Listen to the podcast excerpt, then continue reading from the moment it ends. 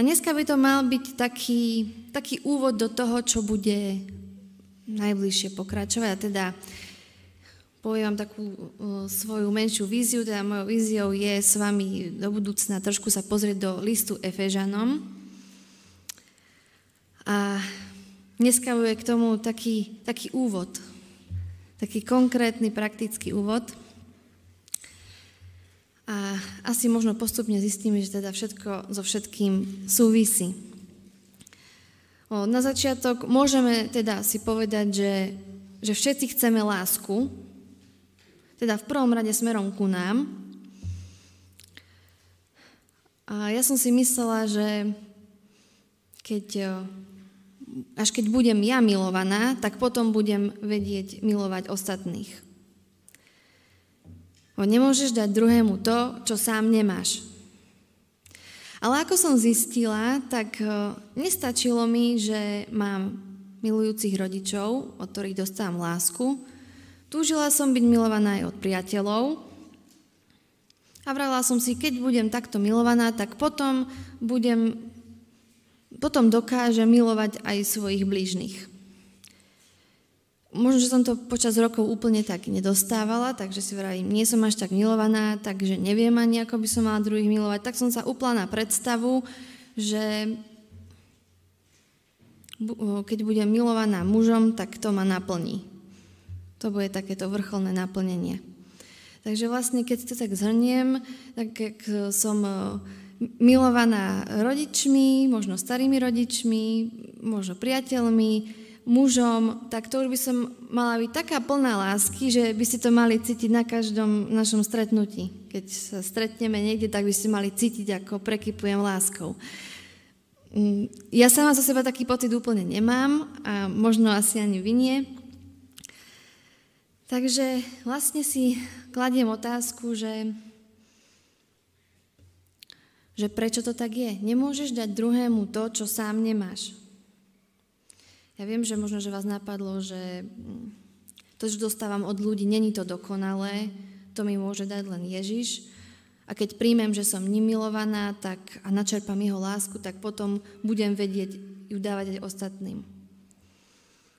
Je to ale trošku také komplikované byť milovaný abstraktnou osobou, teda nie v pravom slova zmysle, ale myslím, že mi rozumiete. Či už eh, ste haptické typy, alebo potrebujete pozornosť, alebo potrebujete počuť slova. V plnej miere sa nám to akoby od Boha nedostáva. Ježiš ma fyzicky neobíme, keď potrebujem objatie. Áno, verím, že ma počuje, keď mu niečo hovorím, ale nemám s ním očný kontakt, ani nevidím tie, ten výraz tváre toho porozumenia a súcitu, a ani fyzicky ušami nepočujem, že ma miluje a že som dôležitá. A asi sa zhodneme na tom, že, že Ježiš s nami komunikuje a myšlienky, ktoré identifikujeme ako Boží hlas, sú dôležité, ale nedokážu nám nahradiť ten fyzický kontakt. No a ako sme naposledy hovorili, tak Jediná tá dokonalá úplná vec, ktorá na svete je, by mala byť tá láska, že tie ostatné veci sú len fragmentárne. Takže ak budeme poznať tak, ako pozná Boh nás, tak budeme mať lásku, a teda on nás pozná tak, že nás miluje. Takže keď to, až keď toto budeme mať, tak to budeme vedieť dať druhým. My asi prevažne tak racionálne príjmame, že Ježiš nás miluje, ale do akej miery to osobne vo svojom vnútri prežívame. A ako vieme, že to máme? Áno, môžeme si povedať, že nás ovplyvní to, že nás nejakí ľudia, tí najbližší, milujú, veď to na nás pozitívne pôsobí, všetci, všetci to máme radi, keď nás niekto miluje. Ale dokáže to ovplyvniť nás do takej miery, aby sme dokázali mať lásku pre všetkých, môžeme dať druhým len to, čo sami máme. Ak máme lásku od niektorých ľudí, tak pravdepodobne ju vieme dať len niektorým ľuďom. A možno preto máme v toľko upozornení, že máme milovať všetkých bez rozdielu, aj nepriateľov, aj tých, čo nám škodia. A preto možno potrebujeme počuť, ako sme už hovorili, že dobrý máme premáhať zlé. Možno preto Ježiš hovorí o tom, že keď chceme ho nasledovať, tak musíme byť zavrhnutí, že máme znášať samé nepohodlie a nepríjemné veci zo strany druhých ľudí, pretože to, že sme jeho následovníci, to znamená, že trpíme, obetujeme sa pre druhých a tým ich milujeme. Takže keď si zoberieme len novú zmluvu, koľko sa tam musí písať o tom, ako sa máme správať k blížnym. Lebo to nestačí, že budeme milovať. Že nás niekto bude milovať. To nestačí. To nám nezabezpečí, aby sme mali lásku pre všetkých ľudí tomuto, čo som povedala, mám taký jeden obraz. Skúsim ho použiť ako prirovnanie.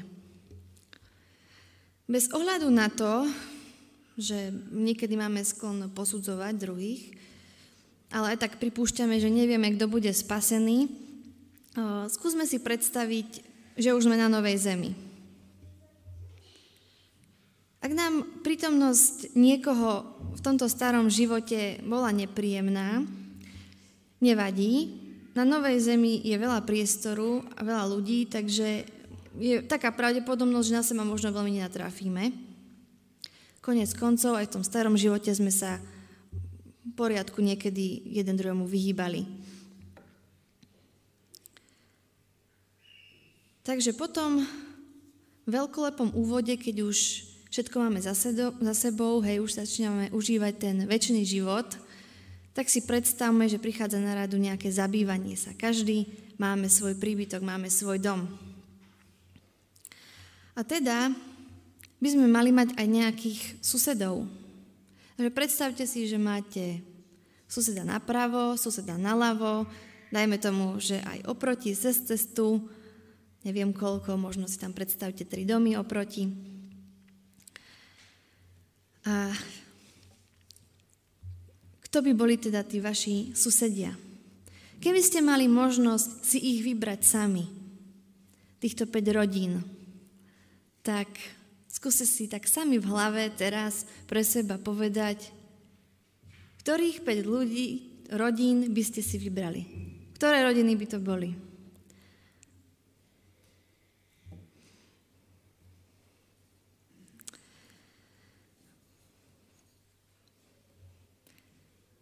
Možno, že to je niekto z rodiny, niekto, kto je vám blízky. Ja tiež v hlave mám nejaké tie svoje mená, koho by som si tam teda vybrala, aby som sa teda cítila spokojná, že bývam blízko ľudí, ktorých mám rada. E, ale prichádza teraz tá menej príjemná otázka a to je, vedľa koho by ste nechceli bývať. A skúste si naozaj predstaviť reálne ľudí, nie takých, ktorí máte negatívny vzťah a sú vzdialení, že ich vidíte v, v televízii alebo niekde na internete. Reálne si skúste pre seba povedať ľudí. Môže, naozaj, môže to byť niekto z rodiny a môže to byť niekto zo zboru, niekto z okolia. A, a buďte k sebe tak naozaj úprimní, my nikto nevidíme vaše myšlienky, to vidí len Boh a ten, ten má pre nás naozaj veľa pochopenia, takže nebojte sa si to povedať, pretože to, že si sami niečo pomenujete, tak e, vám pomôže ukázať, že možno máte s niekým alebo v niečom nejaký problém. Že nechávam vám chvíľu čas, keby ste si mali teda povedať 5 rodín, vedľa ktorých by ste nechceli bývať.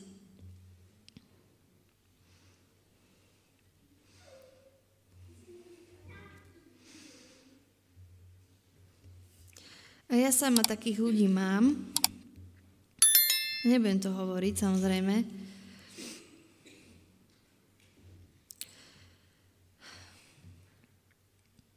Možno si poviete, že na Novej Zemi už predsa bude všetko iné, hej? že tam už nebudeme takéto veci riešiť, tak už budeme mať dokonalý charakter, tam už by sme mali mať lásku ku všetkým, ale to, že sa zamýšľame nad tým tu a teraz, niečo o nás vypovedá. Ja neverím, že Všetci ste tak vnútorne vysporiadaní s každým, že by ste nenašli nejaké to meno, ktoré by vám vadilo. Máme voči ľuďom rôzne postoje, z rôznych dôvodov nám nemusia vyhovovať a preto by sme ich za susedov nechceli. Ale tu sa nebavíme o sympatiách, ale narážame tu na to, že mať lásku všetkým ľuďom. Komfort není e, zrovna to slovo, ktoré by sme počúvali od Ježiša, ale podľa čoho sme si odpovedali na otázku, s kým by sme chceli alebo s kým by sme nechceli bývať, alebo vedľa koho? Podľa toho, čo je pre nás komfortné. Keby som mala povedať ako svoj osobný mm, prípad s bývaním, tak mňa bývanie v paneláku veľmi ubíja. Mám pocit nedostatočného súkromia, Susedov som radšej, keď ani nestretnem, teda hlavne tých oproti a tých, čo bývajú pod nami. Lebo si poviem, že steny sú tenké a kto vie, čo už šeli, čo museli počuť. A predstava, že by si teraz niekto z vás kúpil byt oproti alebo pod nami, mi nebola úplne príjemná. Možno by to bolo aj na dobré, lebo by nás to možno motivovalo menej zvyšovať hlas, lebo tak, čo si povedia susedia o kazateľskej rodine napríklad. no to by bolo riešenie. Alebo zase možno, že by sme sa báli byť tak sami sebou, lebo sami to viete, nie všetky stránky svojej osobnosti prejavujete pred druhými. Ale keby som e, aj dal teraz nabok nejaký pocit hamby alebo niečoho, tak e, stále je tu aj môj osobný problém so susedmi. Či nie sú hluční, že nechávajú napríklad smetí pred dverami smradlavé, alebo že stále klepocú nad hlavou, alebo perú o 11. v noci, často fajšia, že nemám ani kedy vyvetrať, a kopu vecí, ktoré sú mi nepríjemné a preto by som, keby som mohla, tak tých susedov aj vymením za niekoho iného, čo by mi bolo príjemnejšie. Áno, teraz je to celkom jednoduché, lebo tých susedov kvázi nepoznám, nemám s nimi nejaký vzťah, takže poviem dobrý deň a idem ďalej. Ale keby tam už býval niekto známy, tak tam to už nekončí, tam už sa nedá žiť len tak, že dobrý deň a idem si preč. Zlepšili by sa naše vzťahy alebo by sa zhoršili, keby sme vedľa seba bývali? Čo myslíte? A keby vedľa nás býval niekto z tých piatich rodín, čo sme si povedali, že radšej aby nebývali vedľa nás, čo by to spravilo s našimi vzťahmi? Tu vo zbore sa môžeme napríklad nejako vzájomne vyhnúť, keď s niekým sa nechceme baviť, ale keď už sme susedia, tak už sa ťažšie vyhneme jeden druhému. A možno by nám prospelo, keby sme spolu bývali dokonca v jednej domácnosti, nie susedia, ale v jednej domácnosti. Neviem, či tá relácia ešte bežala, bežala výmena manželiek. Akurát, že my by sme urobili takú obmenu, že dve rodiny budeme bývať dva týždne spolu v jednej domácnosti taký experiment. Čo by, to, čo by to s nami spravilo? To by sme sa ešte len spoznali a to by sa ešte len ukázala príležitosť milovať každého. Bolo by to asi vystavené ťažkej skúške, lebo predpokladám, že len v menšine prípadov by to skončilo tak, že oh, spoznali sme sa, zistili sme si, ako si rozumieme a že chceme naďalej udržiavať vzťahy aj nám dobre. Asi by sme skôr zistili veci, ktoré nám vadia, predpokladám. A našli by sme ešte ďalšie dôvody, pre ktoré by sme tú rodinu nemuseli. Alebo by sme si povedali, že a máme ich radi takí, akí sú. Nevadí, že sú iní. Je to, také, je to také trochu podobné aj tým prednáškam, lebo tam sa hovorilo o tom, že sú dvaja v, v vzťahu rozdielni. To je ťažké, ale ťažké je aj to, že my vzájomne sme rozdielni a ako sa máme navzájom znášať. Neviem, či viete, ale máme už skoro 3 roky skupinku mladších manželských párov. Stretávame sa raz za týždeň a boli sme už aj na nejakých pár chatách spoločne. Tá chata netrvala síce dva týždne, ako som navrhovala v tom experimente, boli to len 3-4 dní, ale to vám poviem, že za všelijaké veci aj za tak málo dní dajú zistiť, že sa objavia nejaké tie problémiky. Niektoré veci vadili viacej, niektoré veci vadili menej. A niekto by možno povedal, že no dobre, tak na skupinke raz za týždeň tých pár hodín to sa znesieme, ale keď už musíme spolu byť niekoľko dní, tak eh, to už nie je také jednoduché. Ale ja si poviem, že aj takéto vyndenie z môjho komfortu bolo na niečo dobré. Že sme zažili aj veľa pekných vecí. Mala som možnosť tých ľudí spoznať inak. A mala som príležitosť, to, že o nich viem viacej veci, mala som príležitosť ich milovať, takí, akí sú, a tak trochu dúfať, že budú oni milovať aj mňa, taká, aká som. Že tá láska je aj napriek našim rozdielom, charakterovým, názorovým, že prichádza porozumenie, že vidím, že ten druhý, aj keď je iný, ma môže obohatiť, aj keby ma predtým vôbec nenapadlo, že by mohol. A ja by som chcela s každým vydržať 3-4 dní na takej chate, a chcela by som byť spokojná, keby som mala za suseda hoci koho z vás. A dokonca aj tých 5 rodín, ktoré som si tu v hlave povedala, že by som ich určite za susedov mať nechcela. Myslím, že tento príklad je celkom výstižný a môže každému z nás niečo povedať. A to je teda takým tým úvodom, čo som vravila do listu Efežanom, ktorý budeme najbližšie spolu rozoberať. A konkrétne pôjdeme do 4. kapitoly. Lebo tento list je oproti väčšine Pavlových listov iný.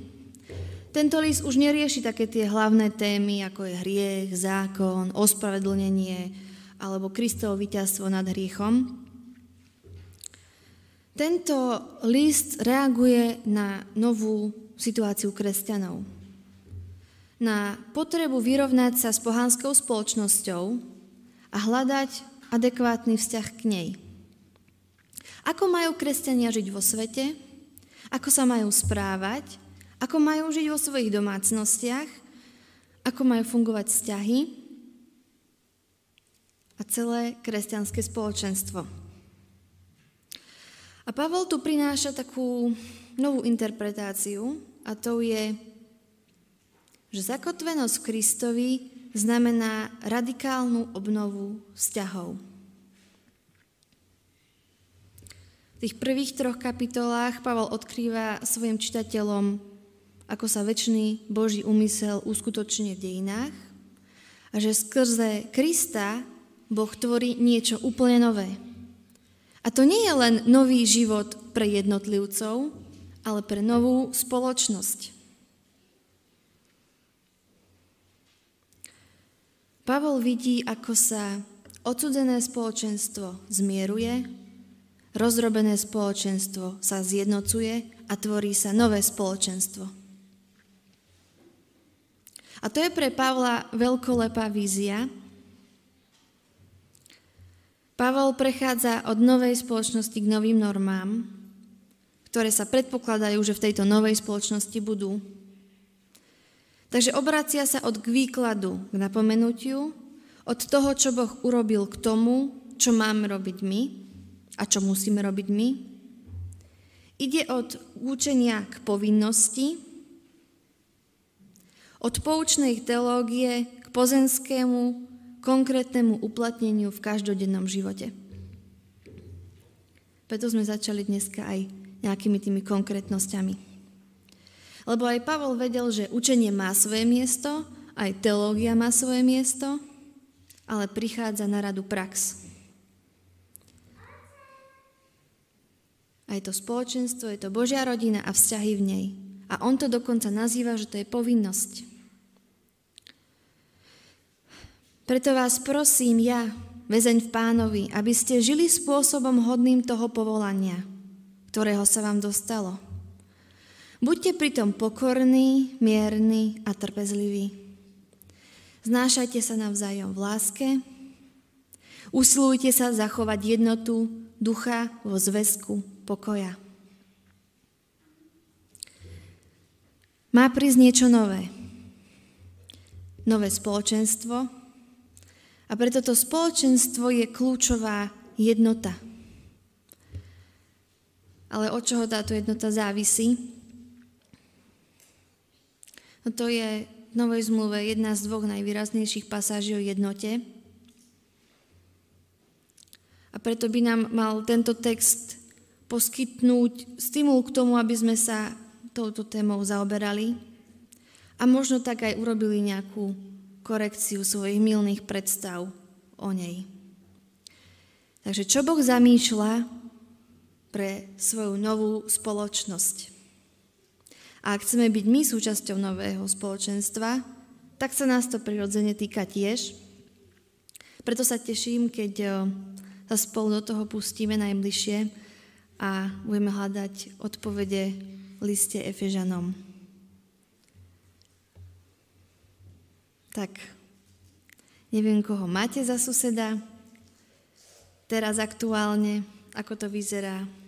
Neviem, koho by ste chceli, nechceli, ale každopádne vám prajem, aby vám to niečo ukázalo o vás samých, aby Boh k vám prehováral a možno tak vám ukazoval, že čo možno na svojich postojoch by bolo dobre zmeniť.